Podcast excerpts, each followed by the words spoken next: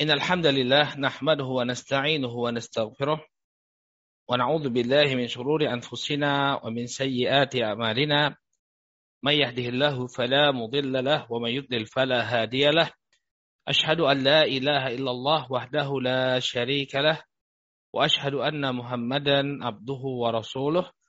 اللهم صل وسلم على نبينا محمد وعلى آله وصحبه ومن اتبع هداه إلى يوم الدين أما بعد Saudaraku kaum muslimin yang semoga senantiasa dirahmati oleh Allah, Alhamdulillah, puji dan syukur tak henti-hentinya kita panjatkan kepada Allah Subhanahu wa taala atas segala nikmat yang telah Allah Subhanahu wa taala anugerahkan kepada kita semua.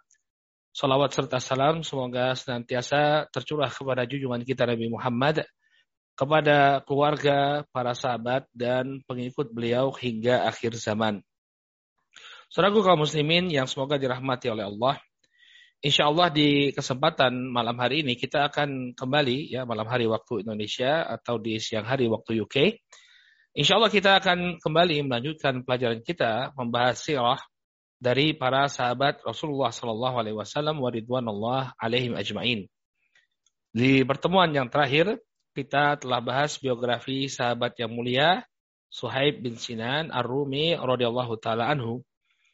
Maka insya Allah di kesempatan kali ini kita akan membahas biografi sahabat yang dikenal dengan Salim Maula Abi Hudzaifah.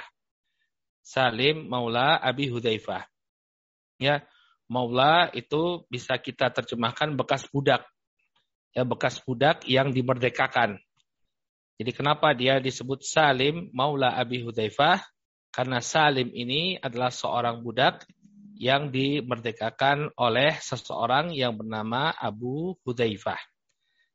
Dan Salim ini adalah sahabat yang mulia. Kita akan bacakan nanti keutamaan-keutamaan yang ada pada sosok Salim Maula Abi Hudzaifah ini.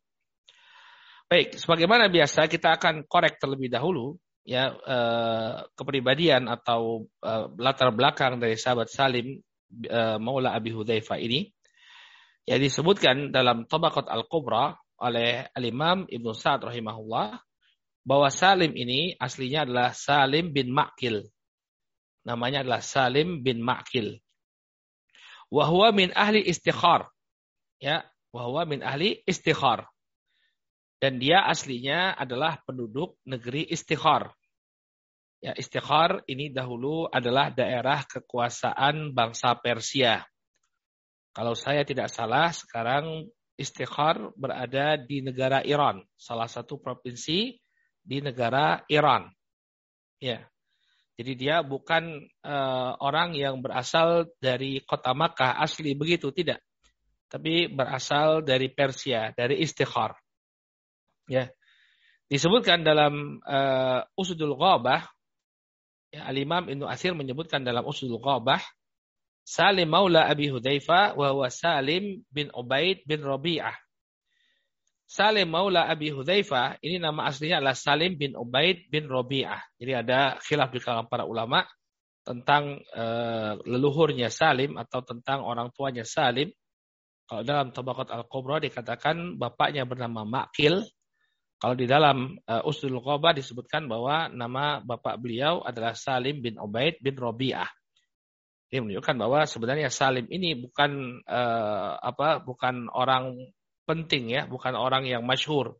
Karena biasanya orang yang masyhur, orang dari keluarga terkemuka, mereka sangat menjaga nasabnya. Coba lihat Nabi SAW sampai kakeknya yang uh, apa bersambung sanat nasab beliau sampai kepada Adnan sampai kepada Adnan yang merupakan keturunan Nabi Ismail alaihissalam. Panjang sekali nasab beliau. Maka kalau Salim eh, apa eh, Salim Maula Abi Hudzaifah ini ya bahkan terjadi khilaf di kalangan para ulama tentang siapa bapaknya. Ya, ada yang mengatakan Makil, ada yang mengatakan Ubaid bin Robi'ah.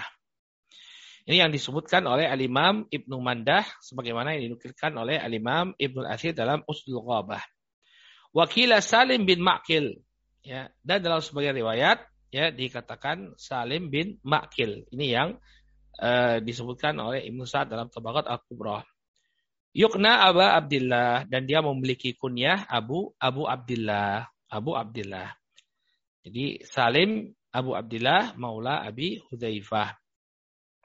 Nah, bagaimana eh, ceritanya kok dia bisa menjadi maula bagi Abi Hudzaifah? Disebutkan oleh Al-Imam Ibnu Sa'ad dalam Tabaqat Al-Kubra, kana Salimun li Thubaitah binti Yu'ar Al-Ansariyah. Dahulu Salim ini adalah seorang budak yang dimiliki oleh Thubaitah binti Yu'ar Al-Ansariyah seorang wanita Ansar ya yang bernama Subaitah binti Yu'ar. Jadi awal muasalnya dia adalah seorang budak yang dimiliki oleh siapa? Subaitah pakai sa. Subaitah binti Yu'ar al-Ansariyah. Wa kanat tahta Abi Hudzaifah dan dahulu Subaitah ini adalah istri dari Abu Hudzaifah. Fa'taqathu saibatan fatawalla Aba Hudzaifah. Maka kemudian dia pun dibebaskan oleh Subaitah. Ya, oleh Subaitah. Jadi Subaitah membebaskan Salim sebagai seorang budak. Kemudian uh, Salim pun memberikan walaknya, loyalitasnya sebagai mantan budak. Ya, kalau orang barat itu me, apa di istilah perbudakan itu ada freedman, orang yang dibebaskan. Ya. Maka orang yang dibebaskan ini biasanya dia memberikan loyalitasnya kepada majikan yang telah membebaskannya. Maka demikian juga Salim ini. Salim ya dia memberikan loyalitasnya kepada Abu Hudzaifah, maka dia pun dikenal sebagai Salim Maula Abi Hudzaifah. Nah, bahkan uh, bukan hanya dibebaskan ya oleh Subaitah, ya begitu dibebaskan oleh Subaitah, Salim ini diangkat menjadi anak oleh Abu Hudzaifah. Fatabannahu Abu Hudzaifah fakana yuqal Salim ibnu Abi Hudzaifah. Maka kemudian Salim ini diangkat menjadi anak oleh Abu Hudzaifah. Maka dia pun dipanggil dengan julukan Salim ibnu Abi Hudzaifah. Salim bin Abi Hudzaifah. Ya, jadi di masa jahiliyah barakallahu fikum uh, seorang anak angkat, seorang anak adopsi ini boleh menisbatkan dirinya kepada bapak angkat.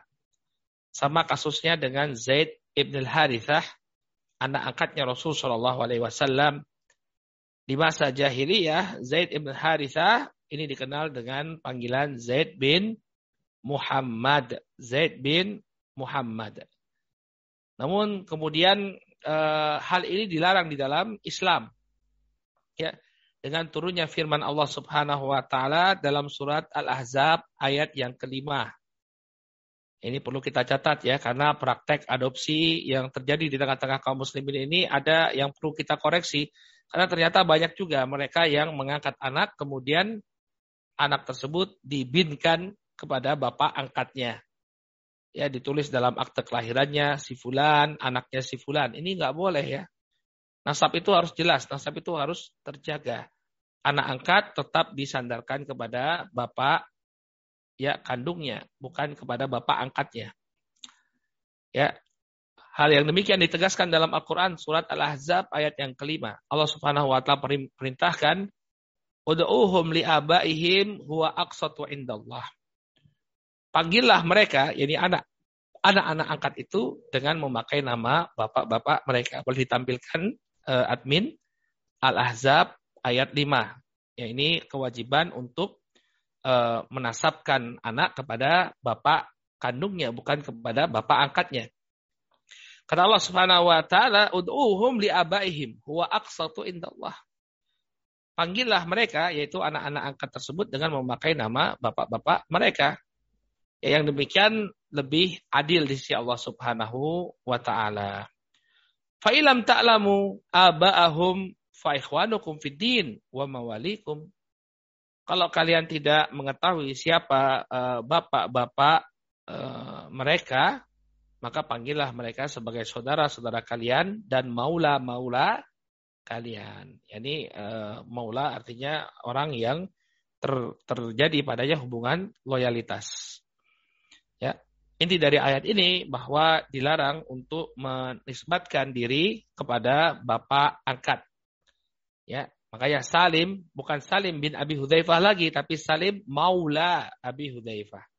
Bukan bin Abi Hudzaifah tapi maula Abi Hudzaifah. Baik. Nah, Salim ini barakallahu fikum dia memiliki keunikan. Ya, karena kata para ulama, Salim ini bisa dikategorikan sebagai muhajirin, bisa juga dikategorikan sebagai sahabat Ansor. Loh bagaimana bisa kok dia dikatakan sebagai muhajirin dan di sisi yang lain dia disebut sebagai sahabat Ansor? Ya, Salim ini dikatakan sebagai muhajirin karena dia adalah maulanya Abi Hudzaifah. Abu Hudzaifah ini dari Makkah. Ya, Abu Hudzaifah ini uh, dari dari Makkah ya karena dia adalah Abu Hudzaifah bin Utbah bin Rabi'ah ya dari Bani Makhzum sehingga dia bisa dikategorikan sebagai muhajirin. Orang yang asalnya dari Mekah kemudian hijrah ke kota Madinah. Ya sehingga Salim bisa disebut sebagai sahabat muhajirin. Namun dari sisi yang lain beliau eh, bisa juga disebut sebagai sahabat Ansor. Kenapa? Karena yang membebaskan Salim ini adalah seorang wanita Ansoriyah, yaitu Subaitah binti Yu'ar al-Ansoriyah. Ya, karena dia dibebaskan oleh seorang wanita Ansor, maka dia pun tergolong sebagai sahabat Ansor. Ya, masalah ini diangkat oleh Al-Imam Ibn Sa'ad dalam Tabaqat Al-Kubra. Beliau rahimahullah ta'ala mengatakan, Fasalim yudhkar fil Ansor, fi Bani Ubaid, li'itki Thubaitah binti Yu'ar iyahu. Maka Salim ini disebutkan dalam jajaran sahabat-sahabat Ansar. Ya, beliau termasuk dari Bani Ubaid karena dia dibebaskan oleh Thubaitah binti Yu'ar. Dan Thubaitah binti Yu'ar ini dari Bani Ubaid, salah seorang salah satu kabilah Ansar. Ya, jadi dari sisi ini karena yang membebaskan dia adalah Thubaitah binti Yu'ar, maka Salim digolongkan sebagai sahabat Ansor. Karena majikan yang membebaskannya adalah seorang wanita dari kalangan Ansor. Kalau wa yuzkar fil muhajirin limualatihi li Abi Hudzaifah. Dan dia disebutkan termasuk golongan Ansor, eh, golongan muhajirin, maaf. Dan beliau digolongkan sebagai muhajirin karena walaknya, karena dia adalah maula bagi Abu Hudzaifah. Karena walaknya diberikan kepada Abu Hudzaifah yang membebaskan adalah seorang wanita Ansar, namun walaknya bagi ya sang suami yang merupakan seorang penduduk Makkah, yakni Abu Hudzaifah uh, bin Utbah ya bin Rabi'ah. Ya. Nah inilah uh, keistimewaan dari sahabat Salim Maula Abi Hudzaifah. Beliau bisa digolongkan sebagai seorang uh, ansor karena yang membebaskannya adalah seorang wanita ansor dan beliau bisa digolongkan sebagai seorang muhajirin karena walaknya kepada Abu Hudzaifah yang yang merupakan penduduk Makkah. Baik, kemudian ada sebuah kisah yang unik dari sahabat Salim Maula ya Abi Hudzaifah ya bahwa beliau radhiyallahu taala anhu ini uh, besar di tengah-tengah keluarganya Abu Hudzaifah. Nah, tatkala dia sudah dewasa karena memang sudah diangkat uh, ya, sudah diangkat anak oleh Abu Hudzaifah, dia sering keluar masuk rumahnya Abu Hudzaifah. Padahal kan Subaitah istrinya Abu uh, apa Abu Hudzaifah, demikian juga istri-istri yang lain, ini kan bukan mahram bagi Salim. Maka ini merepotkan mereka. Maka ini merepotkan mereka. Ya. Lalu apa yang uh, dilakukan oleh istrinya, para istri Abu Hudzaifah? Ya. Mereka meminta fatwa dari Rasul Shallallahu alaihi wasallam. Ya, mereka meminta kepada Nabi Shallallahu alaihi wasallam bagaimana caranya agar Salim ini bisa dijadikan sebagai mahram sehingga dia bisa keluar masuk ke dalam rumahnya Abu Hudzaifah tanpa adanya rasa berat. Ya. Kisahnya disebutkan dalam Sahih Muslim. Inna mra'ata Abi Hudzaifah qalat Sesungguhnya istrinya Abu Hudzaifah mengatakan kepada Rasul sallallahu alaihi wasallam, "Ya Rasulullah, inna Saliman yadkhulu alayya wa huwa rajulun." Wahai Rasulullah, sesungguhnya Salim ini masuk menemuiku padahal dia sudah menjadi laki-laki dewasa. Wa fi nafsi Abi Hudzaifah min Husyai. Dan muncul kecemburuan pada sosok Abu Hudzaifah. Karena dia bukan mahram. Padahal dia sering keluar masuk rumahnya Abu Hudzaifah. Faqala Rasul sallallahu alaihi wasallam ya ardi'ihi hatta yadkhula alaiki. Susuilah dia sampai dia bisa menemuimu tanpa ada halangan. Ya, jadi dia disusui wallahu taala alam ya kemungkinan disusui di sini bukan disusui langsung dari susunya ya tapi diperas terlebih dahulu kemudian diminum oleh Salim Maula Abi Hudzaifah. Maka uh, para ulama menjelaskan apabila seseorang ya dia menyusui ya dia menyusui ada seorang anak uh, menyusu pada seorang wanita dengan lima kali susuan yang mengenyangkan Artinya dia minum sampai kenyang, selesai satu kali, kemudian terulang lagi sampai lima kali, maka dia akan menjadi mahram bagi wanita tersebut. Jadi ibu seper susuan. Jadi ibu seper susuan. Ya. Maka Salim Maula Abi Hudzaifah melakukan hal yang demikian walaupun dia sudah dewasa. Dia melakukan hal demikian, dia uh, meminum susunya istrinya Abu Hudzaifah maka dia pun menjadi mahram bagi istrinya Abu Hudzaifah. Ya. Maka di sini ada ada sebuah masalah fikih ya, ini kita sebutkan uh, sebagai wawasan dan mungkin juga bisa dijadikan amalan ya. Uh, maka para ulama menyebutkan kalau anak itu masih berada di usia susuan, artinya dia di bawah dua tahun, maka para ulama uh, sepakat bahwa persusuan tersebut bisa memaromkan jadi misalnya eh, seorang ibu angkat, ya, ibu angkat dia menyusui, ya dia punya eh, susu, artinya dia punya anak, kemudian dia ingin ngangkat anak, ya, dia susui anak angkatnya lima kali dengan penyusuan yang mengenyangkan. Maka otomatis setelah lima kali susuan, ibu angkatnya ini menjadi mahram bagi anak angkatnya. Dia tidak menjadi ibu, ya tidak menjadi ibu kandung bagi anak angkatnya tapi dia menjadi ibu susuan.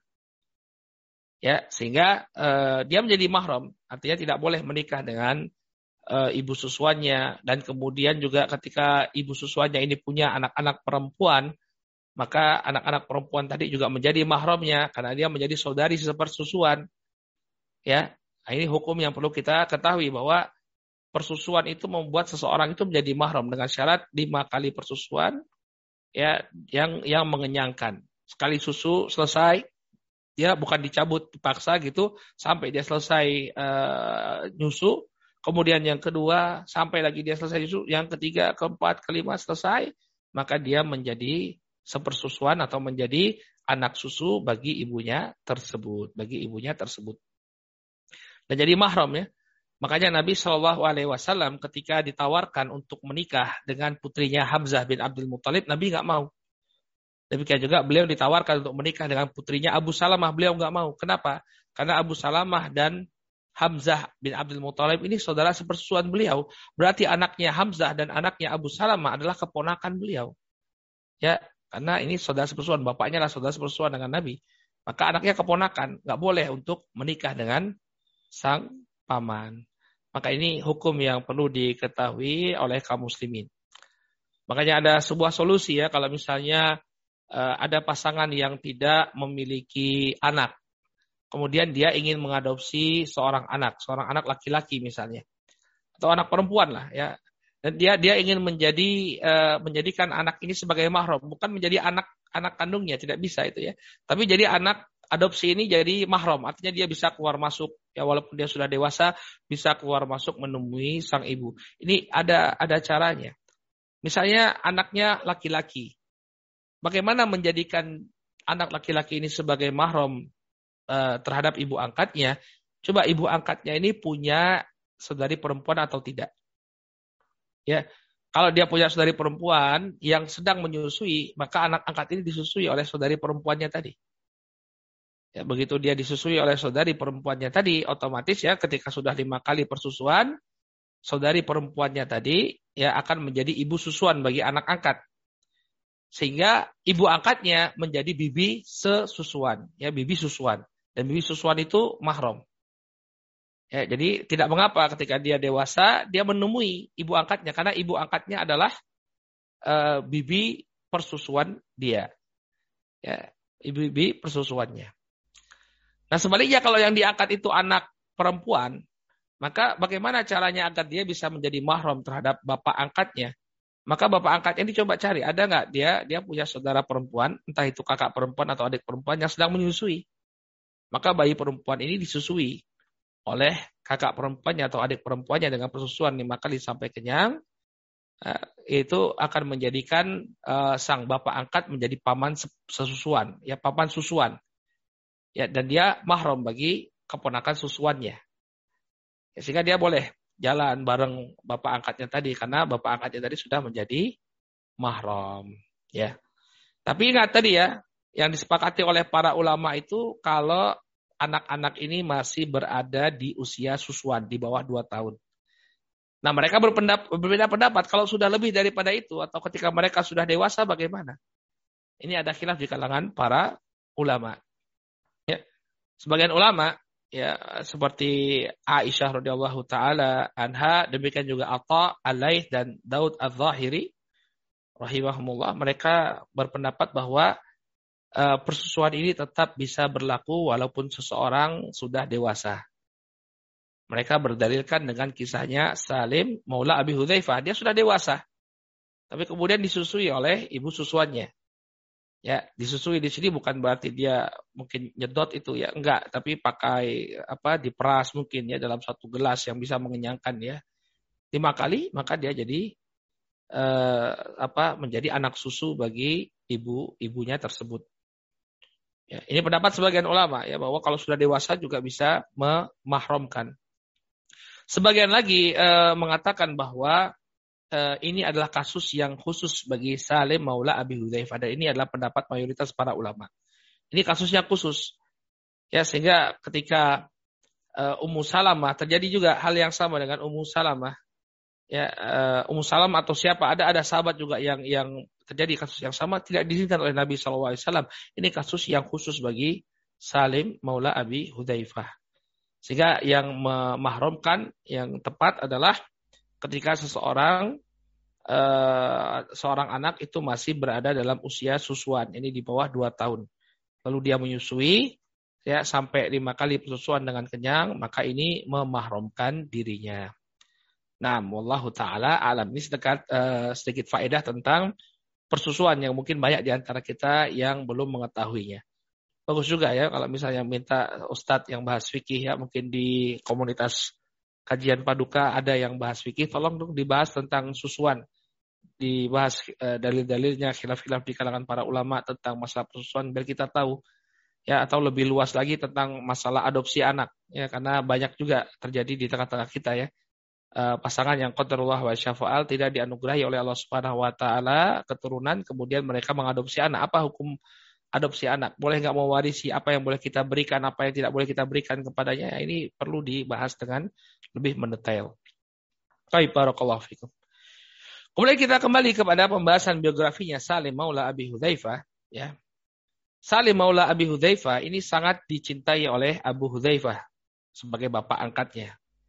Maka eh, Salim ini kemudian dinikahkan dengan keluarganya, ini lebih tepatnya dengan keponakannya.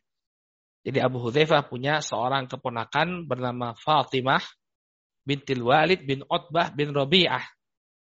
Ini dinikahkan oleh pamannya Abu Hudzaifah dengan Salim, anak angkatnya tadi. Al-Imam uh, Ibnu Sa'ad dalam Tabaqat Al-Kubra menyebutkan wa zawajahu Abu Hudzaifah binta akhihi Fatimah bintal Walid ibn Utbah ibn Rabi'ah. Abu Hudzaifah menikahkan Salim ya dengan putri dari saudaranya, yakni keponakan perempuannya yang bernama Fatimah bintil Walid bin Utbah bin Robi'ah. Jadi saking cintanya beliau kepada anak angkatnya, ya dia dinikahkan dengan keluarga. Ini dengan keponakannya yang bernama Fatimah binti Utbah. Baik. Kemudian apa keutamaan dari Salim Maula Abi Hudzaifah? Salim Maula Abi Hudzaifah ini, saudaraku kaum muslimin yang dirahmati oleh Allah, dikenal dengan eh, bagusnya atau merdunya suara dia dalam membaca Al-Quran. Bahkan Nabi Shallallahu Alaihi Wasallam merekomendasikan Salim Maula Abi Hudzaifah untuk diambil bacaan Qur'annya oleh para sahabat yang lain. Disebutkan oleh Al-Imam Ibn Athir dalam Usdul Ghabah ya uh, beliau mengatakan dalam riwayat tersebut disebutkan anna Aisyah radhiyallahu taala anha uhtu bisat ala Rasul sallallahu alaihi wasallam. Suatu ketika Aisyah radhiyallahu taala anha terlambat menemui Rasul sallallahu alaihi wasallam. Maka kemudian Nabi sallallahu alaihi wasallam bertanya kepada Aisyah, "Mahabasaki ya Aisyah? Apa yang menghalangimu wahai Aisyah? Kenapa engkau terlambat?" Qalat kemudian Aisyah mengatakan, Sami'tu qari'an yaqra. Ya. Fadzakarat min husni qiraatihi. Kemudian kata Aisyah, wahai Rasulullah, di perjalanan aku mendengar ada orang yang sedang membaca Al-Quran. Kemudian Aisyah pun menyebutkan indahnya bacaan Al-Quran orang tersebut. Maka ketika Aisyah mendengar ada orang yang membaca Al-Quran dengan begitu indah, ya fa'akhadha rida'ahu. Nabi Shallallahu Alaihi Wasallam kemudian mengambil rida beliau. Ya, rida itu adalah kain yang eh, apa? Kain yang cukup besar yang biasanya dipakai untuk menutup tubuh bagian atas. Ya, jadi eh, seperti orang yang melakukan ibadah eh, haji dan umrah ya, seperti pakaian ihram. Jadi eh, pakaian ihram itu ya, tapi tidak bermotif putih ya itu pakaian seperti itu, pakaian dengan dua kain itu biasa dipakai juga dalam keseharian Rasul Shallallahu Alaihi Wasallam. Jadi selain beliau menggunakan uh, apa pakai gamis, kamis, ini jubah itu, beliau juga pakai sarung dan uh, rida. Jadi bagian bawahnya pakai kain, ya, kemudian atasnya pakai kain juga, kain yang diselempangkan, itu namanya rida. Yang di bawah namanya izar, yang di atas namanya rida. Maka uh, fa'akhadha rida'ahu fakharaj. Nabi SAW langsung mengambil selendang beliau, ya, mengambil ridak beliau, kemudian beliau keluar, fa'idah huwa salim maula Abi Hudzaifah. Ternyata yang dikatakan oleh Aisyah radhiyallahu taala anha sebagai seorang korek yang bersuara indah tadi adalah Salim maula Abi Hudzaifah. Maka apa ucapan Nabi Shallallahu Alaihi Wasallam? Alhamdulillahilladzi ja'ala fi ummati mithlak. Segala puji bagi Allah Subhanahu wa taala yang telah menjadikan ya adanya sosok dirimu di tengah-tengah umatku. Masya Allah. Jadi Alhamdulillah ya segala puji bagi Allah wa salim yang telah uh, menjadikan adanya dirimu ya adanya sosok semisal dirimu di tengah-tengah umat. Ya, kenapa? Karena tadi itu bacaan Al-Qur'annya yang demikian indah. Bahkan sebagaimana yang tadi kita katakan, Nabi Shallallahu Alaihi Wasallam menjadikan Salim Maula Abi Hudzaifah ini sebagai salah seorang yang beliau rekomendasikan untuk diambil bacaan Al-Qur'annya. Ya. Dalam hadis yang diriwayatkan oleh Al-Imam Al-Bukhari dari sahabat uh, Abdullah bin Amr bin Al-As radhiyallahu taala Nabi Shallallahu alaihi wasallam bersabda uh, apa beliau mengatakan istaqra'ul istaqra'u istaqra'ul Quran uh, min arba'ah. Istaqra'ul Quran. Ambillah bacaan Al-Quran kalian itu dari dari empat orang. Ada empat orang yang direkom oleh Nabi Shallallahu Alaihi Wasallam untuk diambil bacaan Al-Qurannya. Yang pertama min Abdullah ibn Mas'ud. Ya, min Abdullah ibn Mas'ud. Yang pertama kalian ambil bacaan Quran kalian dari Abdullah bin Mas'ud. Saya lupa sudah uh, berlalu belum ya uh, biografi Abdullah bin Mas'ud sepertinya belum ya. Sepertinya belum ya. Kita baru Suhaib bin Sinan Ar-Rumi. Nanti insya Allah kita akan bahas ya biografinya Abdullah bin Mas'ud. Ajib juga ya. Biografi beliau luar biasa ya. Yang pertama adalah Abdullah bin Mas'ud. Qala wa Salim maula Abi Hudzaifah. Kemudian yang kedua adalah Salim maula Abi Hudzaifah. Jadi dia ada di nomor dua. Nomor satu Abdullah bin Mas'ud. Nomor dua adalah Salim maula Abi Hudzaifah. Qala wa Ubay bin Ka'ab. Ya, yang ketiga, ambillah bacaan Al-Quran dari Ubay bin Ka'ab. Ubay bin Ka'ab. Dan yang terakhir, wa Mu'ad bin Jabal. Mu'ad bin Jabal radhiyallahu taala anhum ajmain. Ini empat orang sahabat yang direkomendasikan oleh Nabi Shallallahu alaihi wasallam untuk diambil bacaan Al-Qur'annya. Ya kita ulangi lagi. Yang pertama adalah Abdullah ibn Mas'ud. Kemudian yang kedua Salim Maula Abi Hudzaifah. Yang ketiga adalah Ubay bin Ka'ab dan yang keempat adalah Mu'ad bin Jabal radhiyallahu taala anhu. Nah, ya. Maka uh, mereka ini adalah ahli Quran ya, ahli Quran. Dan ahli Quran ya orang-orang yang berinteraksi dengan Al-Qur'an ini banyak sekali keutamaannya ya uh, Nabi Shallallahu Alaihi Wasallam itu pernah mengatakan ya dalam hadis riwayat Ahmad dari Anas bin Malik radhiyallahu anhu Nabi SAW mengatakan innalillahi ahlin minan nas sesungguhnya di antara manusia ini ada keluarganya Allah Subhanahu wa taala maksudnya adalah orang-orang yang dekat dengan Allah Subhanahu wa taala kemudian para sahabat bertanya ya Rasulullah manhum Siapa mereka? Siapa orang-orang dekatnya Allah Subhanahu wa taala? Qala hum ahlul Quran. Ya, mereka adalah ahlul Quran, ahlullah wa khassatuhu. Mereka adalah ahlinya Allah, artinya orang-orang yang dekat dan dicintai oleh Allah Subhanahu wa taala wa dan orang-orang istimewa di sisi Allah Subhanahu wa taala. Makanya saudaraku kaum muslimin yang dirahmati oleh Allah, bersemangat kita untuk menjadi ahlul Quran. Ya, dengan uh, mulai belajar membaca Al-Quran dengan cara yang baik, ya, dengan tajwidnya, dengan uh, apa membaca huruf sesuai dengan makhrajnya, panjang pendeknya, ya, dan hukum-hukum bacaan lainnya kita kuasai. Kemudian kita menjadi orang yang banyak membaca Al-Quran, mentadaburi Al-Quran, memahami Al-Quran, dan mengamalkan Al-Quran tersebut dalam kehidupan kita sehari-hari. Yang kita berharap kita menjadi ahlullah. Dengan kita menjadi ahlul Quran, kita menjadi ahlullah. Menjadi orang-orang yang istimewa di sisi Allah subhanahu wa ta'ala. Nah, jadi ini keutamanya Salim uh, Maula Abi Hudzaifah dia direkomendasikan oleh Nabi SAW untuk diambil bacaan Al-Qur'annya.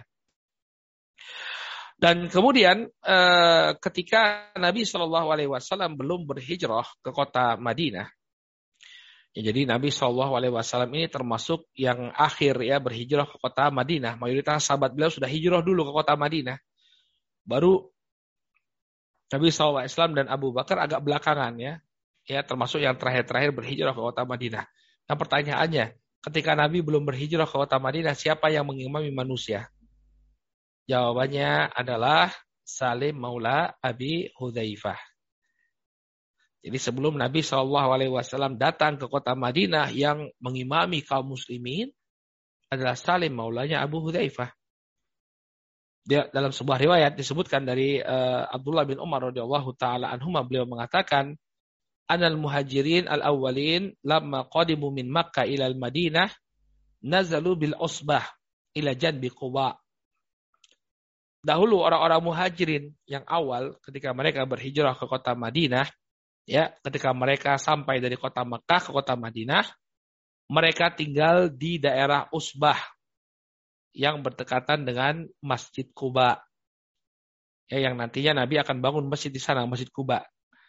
Nah, jadi para sahabat itu mereka tidak langsung masuk ke tengah-tengah kota Madinah, tapi tinggal di sebuah tempat yang bernama Al-Usbah.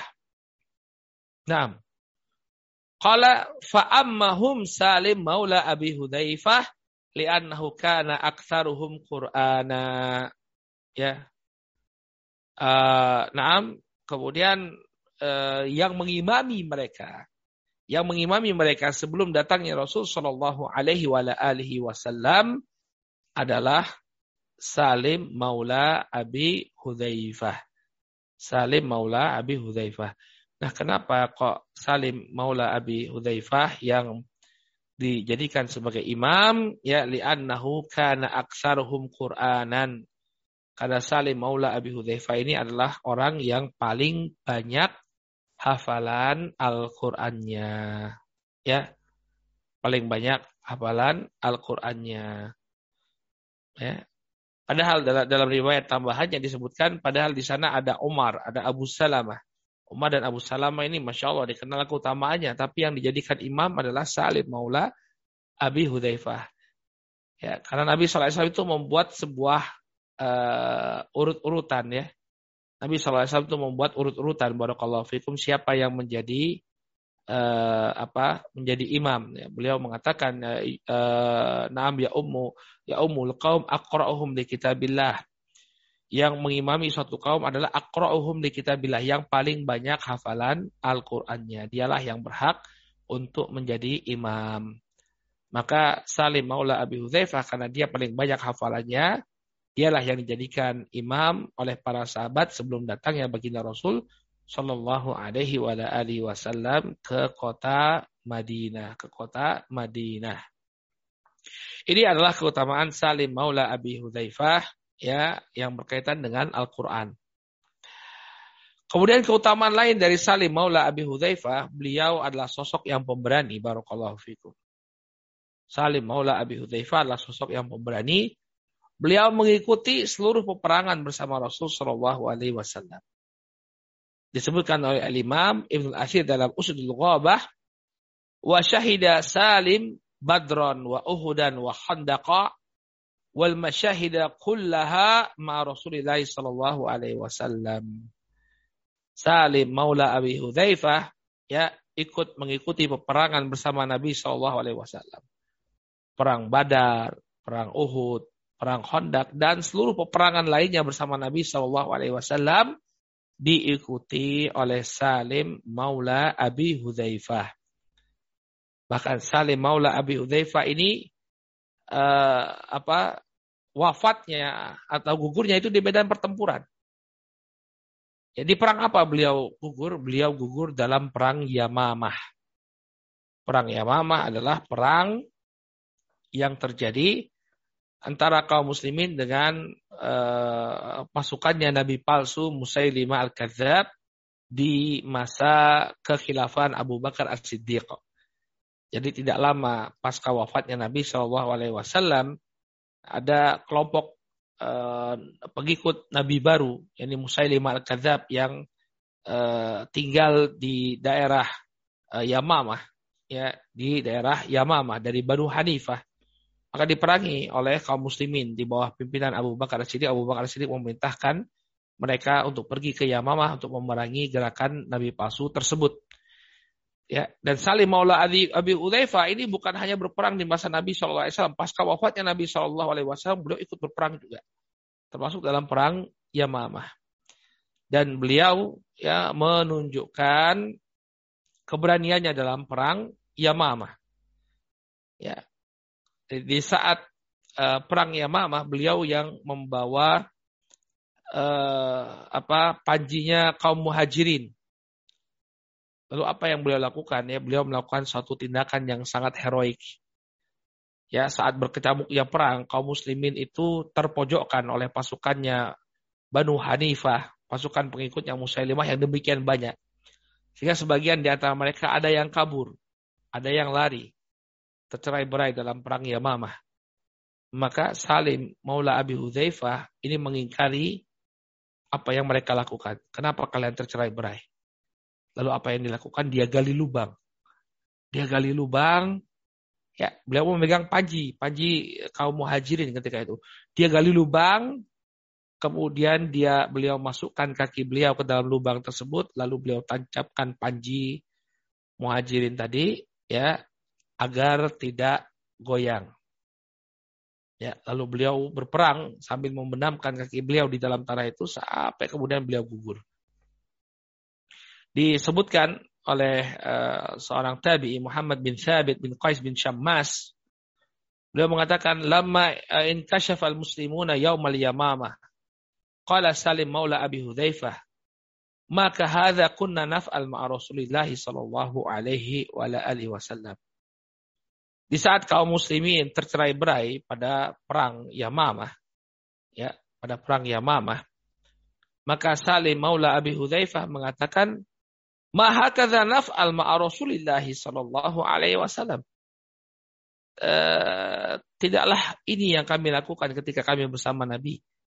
Ya tercerai berai, melarikan diri. Nah, ini tidak pernah kami lakukan ketika kami berperang bersama Rasulullah sallallahu alaihi wasallam. Lalu apa yang dilakukan oleh Salim maula Abi Hudzaifah fahafara li nafsihi hufratan faqama fiha wa ma'ahu rayatul muhajirin yauma idzin faqatala hatta kutil. Maka Salim Maula Abi Hudzaifah kemudian menggali lubang. Menggali lubang yang kemudian lubang tersebut menjadi tempat kaki beliau. Dimasukkan kaki beliau ke dalam kedua lubang tersebut. Kemudian beliau tancapkan panji muhajirin. Lalu beliau berperang. Sampai kemudian beliau terbunuh di jalan Allah subhanahu wa ta'ala. Ya, jadi luar biasa sekali keberaniannya Salim Maula Abi Hudzaifah. Ya. Luar biasa eh, apa? keberanian beliau ya demi mempertahankan ya panji kaum kaum muslimin ya disebutkan dalam Usdul Ghabah ya dari Ibrahim bin Handalah dari bapaknya Handalah Handalah bercerita anna Saliman maula Abi Hudzaifah kila lahu yauma idzin yakni yaumal yamamah fil liwa an yahfaz ya uh, dalam uh, kata Handalah bahwa Salim Maula Abi Hudzaifah dalam perang Yamamah beliau diamanahi untuk memegang panji uh, peperangan. Wa qala ghairuhu nakhsha min nafsika syai'an ya fanuwalli liwa ghairak. Wahai Salim, kami mengkhawatirkan dirimu kalau kamu yang membawa panji ini maka bisa jadi kamu jadi bulan-bulanan musuh. Maka berikanlah panji ini kepada yang selainnya. Maka apa kata Salim Maula Abi Hudzaifah? Ya ketika ada orang yang menyarankan agar jangan dia yang memegang panji Al-Quran, beliau mengatakan bisa hamilul Quran ana idan. Kalau panji ini aku serahkan kepada orang lain, maka aku adalah seburuk-buruknya orang yang membawa Al-Quran. Beliau adalah ahlul Quran. Dan Quran itu bukan hanya untuk dibaca dan dihafalkan, tapi untuk diamalkan. Betapa banyak ayat di dalam Al-Quran yang menceritakan keutamaan orang-orang yang berjihad di jalan Allah subhanahu wa ta'ala. Betapa banyak ayat-ayat di dalam Al-Quran yang mengkabarkan tentang keutamaan orang yang mati syahid di jalan Allah subhanahu wa ta'ala. Maka alangkah buruknya aku sebagai pembawa Al-Quran apabila kemudian aku serahkan panji ini hanya karena takut ya akan menjadi bulan-bulanan musuh. Demikianlah masyarakat muslimin, selaku kaum muslimin, ahlu Quran yang sesungguhnya. Ya, Al-Quran yang sesungguhnya bukan hanya orang-orang yang menghafalkan Al-Quran saja. Tapi bagaimana Al-Quran itu dia implementasikan dalam kehidupannya sehari-hari. Sebagaimana ucapan yang masyhur dari Sufyan Ats-Tsauri radhiyallahu taala anhu ketika beliau mengatakan, ya bukanlah yang namanya Al Quran itu orang yang mengatakan qad qara'tul Qur'an kullahu. Saya telah membaca dan menghafalkan Al-Qur'an seluruhnya. Namun tidak kita dapati ya Al-Qur'an itu ada pada dirinya. Artinya dia uh, melanggar batasan-batasan Allah ya, dia tidak uh, mengamalkan apa yang dia baca dan dia hafalkan bukan itu Al-Qur'an. Ini Al-Qur'an yang sesungguhnya Salim Maula Abi Udzaifah. Dia tahu keutamaan mati syahid telah banyak disebutkan di dalam Al-Quran. Maka tidak ada alasan bagi beliau untuk menyerahkan panji tersebut karena khawatir menjadi bulan-bulanan musuh-musuh Allah Subhanahu wa taala. Lalu apa yang terjadi disebutkan oleh Al-Imam Ibnu Athir, fa qutiat yaminuhu maka ketika dia pegang panji tersebut dengan tangan kanannya, tangan kanannya terputus. Tangan kanannya terputus. Yang namanya peperangan itu luar biasa. Barakallahu fikum. Maka jangan kemudian kita ya menganggap rendah para sahabat ya. Mereka itu luar biasa pengorbanannya. Ada sebuah faedah disebutkan dalam uh, Al-Adabul Mufrad ya sebuah riwayat dari sahabat Al-Miqdad bin Al-Aswad. Ada orang yang uh, berharap untuk hidup bersama Nabi Shallallahu alaihi wasallam. Ya, lawaditu ana ya kata kata orang tersebut ya aku sangat berharap aku bisa berhidup bersama Nabi SAW menyaksikan Nabi SAW maka dia justru dimarahi oleh Al Miqdad bin Al Aswad kenapa?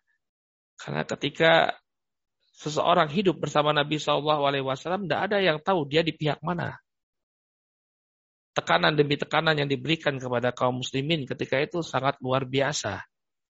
Kita nggak tahu kalau tekanan itu diberikan ke kita, apakah kita bisa istiqomah dalam keislaman kita, ataukah justru kita menyeberang kepada pihak kaum musyrikin. Kita nggak tahu kalau kita hidup di masa Nabi Shallallahu Alaihi Wasallam, apakah kita berada di barisannya Rasulullah dan para sahabat, ataukah kita berada di barisannya Abu Jahal dan Abu Lahab? Nggak ada yang tahu.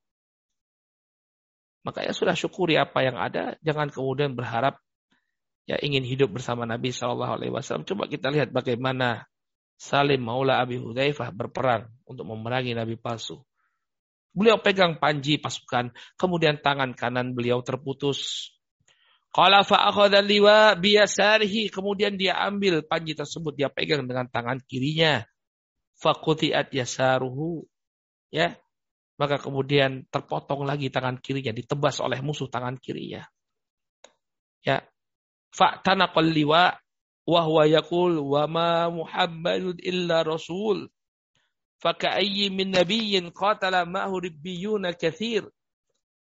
Ya. Maka kemudian beliau membacakan firman Allah Subhanahu wa taala wa ma Muhammadun illa rasul. Dan tidaklah Muhammad itu kecuali rasul. Dan betapa banyak nabi yang terbunuh bersama para pengikutnya. Ya. Maka kemudian Eh, tersungkurlah Abu uh, Salim Maula Abi Hudzaifah. Tangan kanannya sudah putus, tangan kirinya sudah putus. Kemudian dia coba untuk peluk uh, dengan anggota tubuhnya yang tersisa. Ya, kemudian dia pun tersungkur. Ya. Maka ketika dia tersungkur, dia pun bertanya kepada pasukan kaum muslimin. Ya. Kemudian beliau bertanya, Siapa yang beliau tanya ketika beliau tersyukur, beliau bertanya tentang bapak angkat yang majikannya. Ma fa'ala Abu Hudzaifah. Apa yang terjadi pada bapak angkatku Abu Hudzaifah? Ternyata Abu Hudzaifah juga ikut berperang bersama kaum muslimin ketika itu. Kila kutil. Maka kemudian ya Abu dikabarkan kepada uh, Salim Maula Abu Hudzaifah, bapak angkatmu juga telah terbunuh.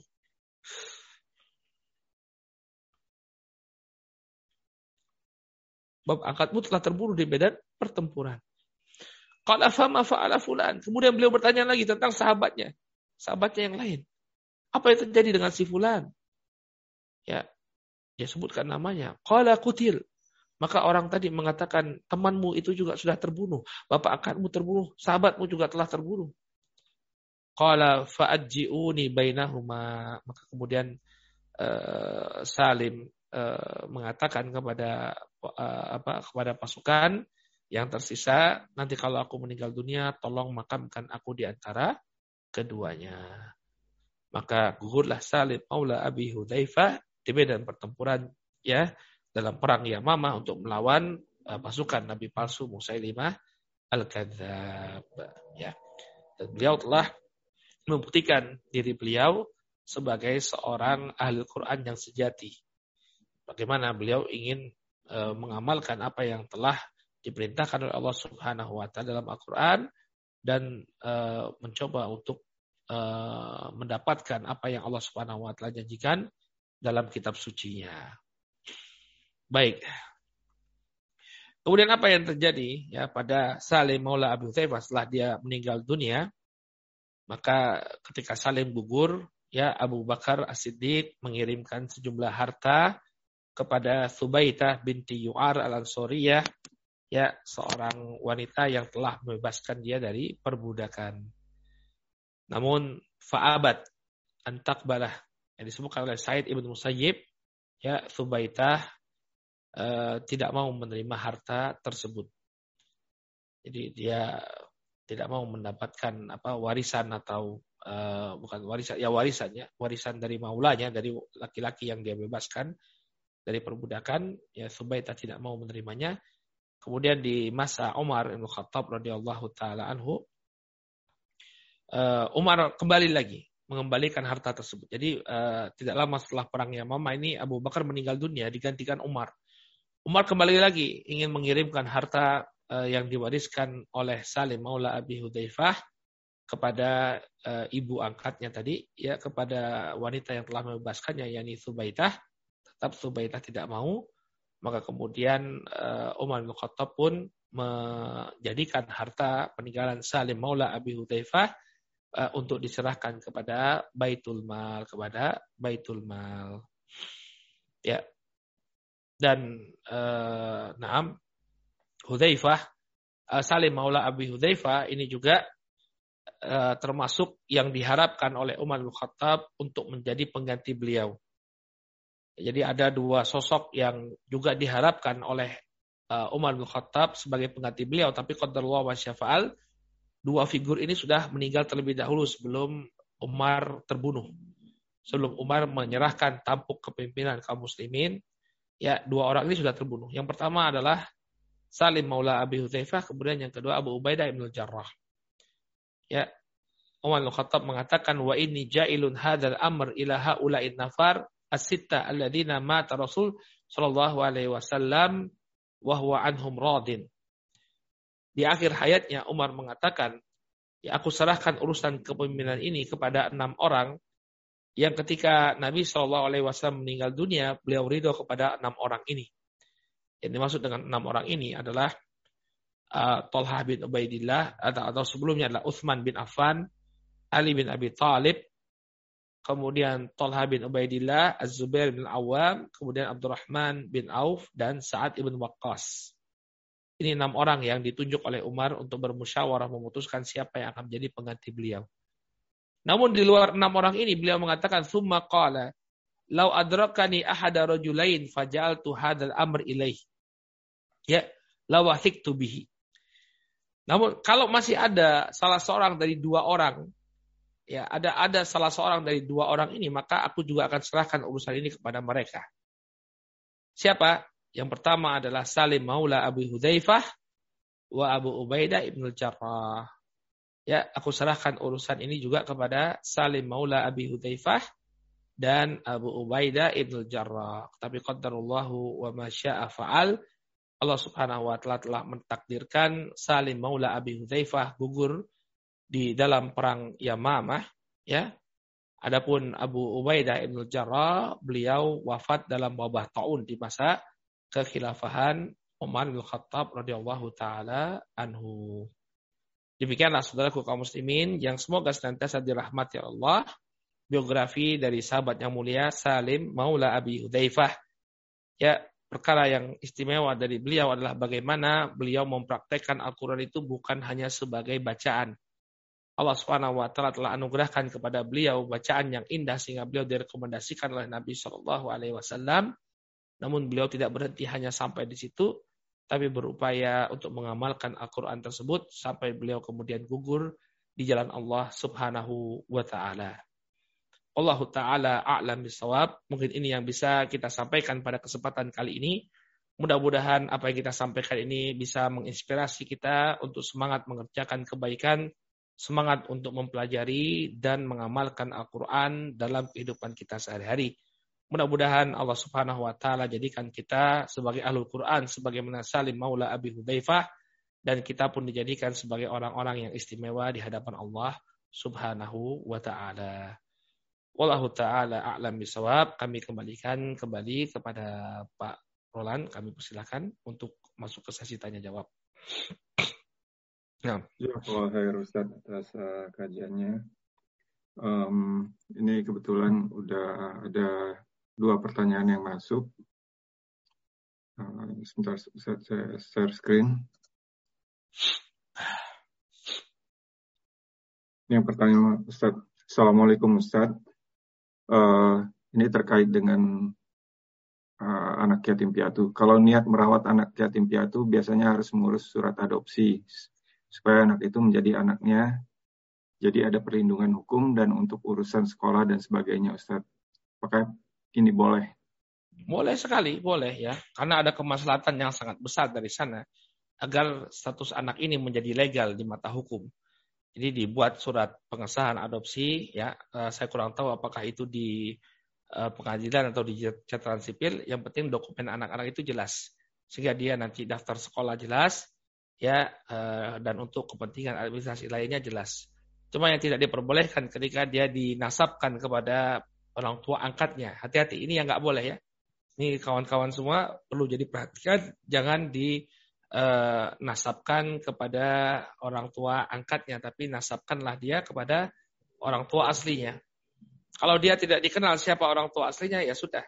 Ya, eh, tidak perlu pakai bin dan nanti kalau ketika dia dia misalnya seorang wanita, ya anak wanita, maka nanti yang akan menjadi wali dia ketika menikah adalah wali hakim kalau memang tidak dikenal siapa orang tuanya.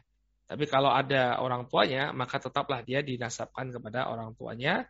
Dan untuk masalah legalitas tadi di mata hukum, maka silakan diurus yang demikian tidak mengapa insya Allah. Ya. Baik Ustaz. Untuk pertanyaan berikutnya, kembali akan saya share screen. Bismillah Ustaz, um, ini terkait dengan yang sepersusuan tadi. Sekarang ini ada lembaga donor ASI atau Milk Bank dan hmm. sepertinya tidak banyak yang tahu kalau harus memperhatikan akibat menjadi mahram karena sepersusuan. Bagaimana ya Ustaz? Nah ini perlu kita jelaskan kepada kaum muslimin ya bahwa uh, bank ASI seperti ini harus tercatat sebenarnya siapa yang mendapatkan uh, ASI yang telah kita donorkan atau yang telah didonorkan oleh wanita-wanita muslimah. Karena kalau dia sudah mendapatkan lima susuan ya Eh, dengan susuan yang mengenyangkan itu menjadi mahram. Ya.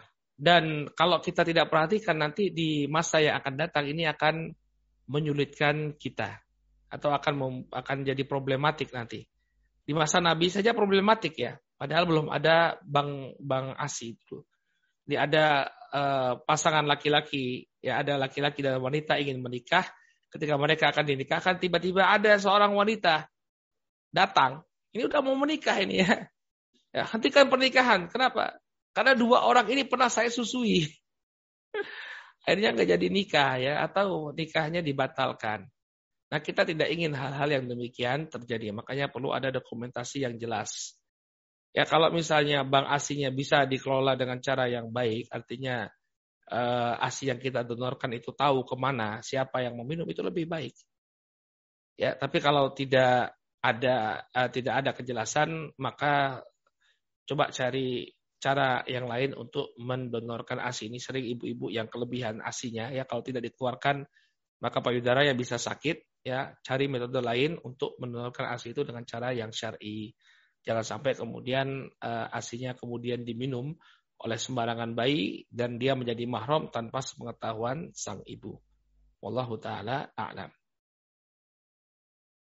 Jadi walaupun uh, tidak diketahui sebenarnya aslinya siapa, itu seba sebaiknya dihindari ya Ustaz ya, maksudnya. Iya, karena dikhawatirkan nanti ada bayi yang sama mendapatkan pasokan uh, ASI lima kali, dia jadi mahram dia tanpa dia ketahui. Ini problematik nanti di masa depan ya. Wallahu taala ala. Baik Ustaz. Uh, ini kebetulan ada yang resen, Mbak Tati, silahkan di unmute. Silakan Bu Tati, masya Allah. Silakan Bu. Bisa. Oh, bisa. Assalamualaikum. Sudah, sudah Bu, sudah. sudah, sudah. Assalamualaikum. Waalaikumsalam warahmatullahi Ya, saya tidak terlalu banyak ya. Yang saya menjadi tidak ngerti kenapa hartanya dia, hartanya Salim uh, uh, Maula Abu Hudzaifah, Maula Hudzaifah uh, diberikan kepada Abu Bakar terus Utsman. Bagaimana dengan keturunannya dia sendiri uh, dengan istrinya? Tidak ada terlalu banyak ya diceritakan di situ. Ya, wallahu taala alam ya ke kemungkinan besar uh, mungkin istrinya dapat bagian jatah, tapi kalau anak tidak disebutkan Salim ini punya anak, hmm. maka uh, ahli warisnya dia kemungkinan besar adalah istrinya atau hmm. uh, maulanya tadi. Ya, ini orang yang telah membebaskan dia dari perbudakan dan itu memang diatur. Maula itu dapat jatah dia, dapat jatah dari hmm. harta warisan yang ditinggalkan oleh budak yang dia bebaskan. Ya. Nah ini perlu eksplorasi lebih lanjut ya tentang istri beliau. Entahkah istrinya sudah dia ceraikan sebelum dia meninggal atau istrinya telah meninggal dunia sebelum dia meninggal. Nah, ini kan tidak kita ketahui hmm, sehingga uh, yang mendapatkan warisan tadi adalah maulanya uh, yang apa wanita dari kalangan Ansor tadi ya. Hmm. Subaitah Subaitah uh, Al-Ansariyah. Wallahu taala alam ya Bu. Juga di dalam di dalam Islam Ustaz, kalau kita pernah disusui, mereka juga boleh dapat jatah untuk warisan memang. Enggak, ibu ibu susuan nggak dapat nggak dapat ya. warisan enggak. Yang hanya membebaskan aja. Uh, iya, uh, yang membebaskan dari perbudakan itu dapat warisan. Kalau ibu susuan tidak mendapatkan warisan, oh. dia hanya memaromkan, menjadikan dia sebagai mahram. Artinya uh, ibu susuan itu tidak bisa tidak boleh dinikahi. Kemudian wanita-wanita yang menjadi mahram Eh, dari dia juga tidak boleh dia nikahi. Misalnya adik sesuan, sepersuan nggak boleh. Kemudian bibi uh, adik perempuan dari ibu susuannya juga tidak boleh untuk dia nikahi dan seterusnya. Sama seperti uh, apa ibu dia dalam nasab. Tapi itu hanya dalam masalah kemahroman saja. Paham Ibu? Ya. Jadi sedangkan ibu ibu susuannya ini jadi ibu kandungnya dia dalam sisi pemahroman. Ya, dalam sisi mahram. Ya, jadi kalau misalnya ibu kandungnya ini punya eh, ibu susuannya ini punya adik perempuan, maka itu jadi bibinya dia. Bibi sesusuan. Kalau ibu kandung eh, ibu susuannya ini punya eh, anak perempuan, maka ini jadi adik perempuannya dia. Hmm. Kalau dia punya eh, perempuan yang dia susui, maka ini juga menjadi saudara sepersusuan. Ya, jadi eh, itu yang ya. jadi konsekuensi persusuan tadi. Nah, tapi ya. tidak dalam hal warisan ya. Tidak dalam hal warisan. Ya. Jazakumullah. Oh ya. Baik, ada lagi yang ingin tanyakan? Baik Ustaz, uh, masih ada satu lagi um, yang sudah masuk. Sebentar Ustaz ya. Silakan. Di start screen. Uh, pertanyaan nomor tiga yang sudah masuk nih Ustaz. Assalamualaikum Ustaz, izin tanya. Niat ortu untuk menjadikan anak hafiz, tapi bagaimana supaya anak tidak hanya hafal, tapi juga mengamalkan. Apakah lebih fokus untuk anak dan ortu untuk mengamalkannya dibanding usaha untuk anak jadi hafiz? Ya itu yang lebih baik karena Al-Qur'an itu memang uh, diturunkan oleh Allah Subhanahu wa taala untuk diamalkan. Mentadaburi Al-Qur'an, afala yatadabbarun Al-Qur'an. Ya, kenapa kalian tidak mentadaburi Al-Qur'an? Tadabbur Al-Qur'an itu bukan hanya membaca saja, tapi memahami apa yang dia baca dan mengamalkannya dalam kehidupannya sehari. Itu yang nama yang dinamakan sebagai tadabbur Al-Qur'an. Maka eh, menghafal Al-Qur'an tentu ini merupakan satu kebaikan tanpa kita sanksikan. Tapi yang lebih utama adalah mengamalkan Al-Qur'an tersebut dalam kehidupan kita sehari-hari. Kalau bisa digabungkan alhamdulillah, tapi kalau tidak bisa paling tidak kita menjadi orang yang memahami dan mengamalkan Al-Qur'an. Ya, jadi lebih utama adalah memahami dan mengamalkan Al-Quran tersebut dalam kehidupan kita sehari-hari. Kalau bisa menghafal, alhamdulillah itu merupakan uh, keutamaan, ini keutamaan tambahan ya dari uh, Allah Subhanahu Wa Taala. Ya. Jazakallah khair Ustaz. Um, sepertinya untuk pertanyaan yang masuk um, cukup uh, sekian Ustaz. Tapi kalau boleh saya mungkin ada nanya satu di luar topik nih Ustaz.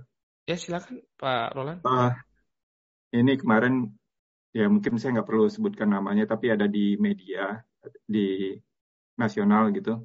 Ada yang menyebut ada yang menyebutkan definisi babi yang diharamkan hinzir di hmm. Quran. Hmm. Jadi ada ada yang bilang masih bisa diperdebatkan definisi hinzir itu apakah itu babi yang liar atau including babi yang diperternakan.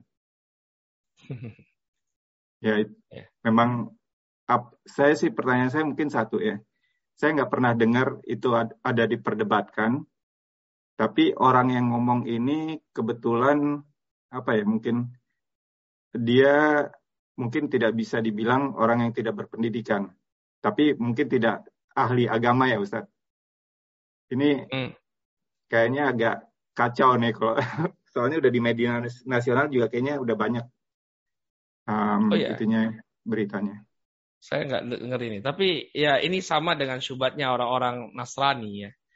Orang-orang Nasrani itu kalau saya nggak salah orang Yahudi itu kan nggak boleh makan babi ya, kosher ya. Kosher itu kan nggak nggak ada babi. Kalau ya. saya nggak salah ya, uh, mungkin Pak Roland yang berinteraksi sama orang Barat di sana ya. Uh, orang Yahudi itu kan punya konsep halal haram juga makanan kosher itu kan ada warung kosher itu kan mereka nggak jual babi juga kalau saya tidak salah ya. Nah, kenapa kalau kemudian orang Yahudi tidak makan babi kemudian orang Nasrani makan babi karena mereka melakukan takwil terhadap ayat-ayat perjanjian lama. Takwilnya sama seperti yang disebutkan oleh orang tadi. Dia mengatakan bahwa yang diharamkan, babi yang diharamkan itu adalah babi hutan, babi liar.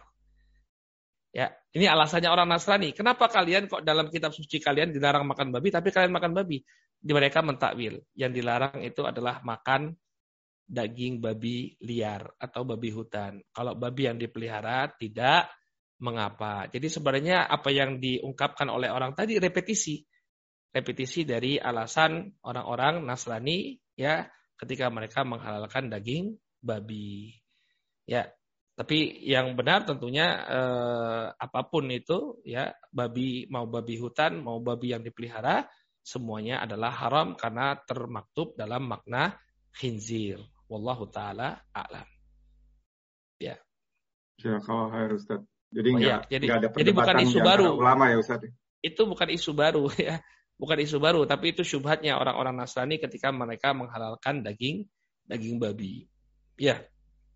Baik, Tidak ada, ada, ada ulama yang mengatakan bahwa uh, babi yang diharamkan itu adalah babi uh, hutan saja atau babi liar saja. Kemudian babi yang dipelihara adalah halal. Ya, jadi semuanya adalah haram. Allah taala a'lam.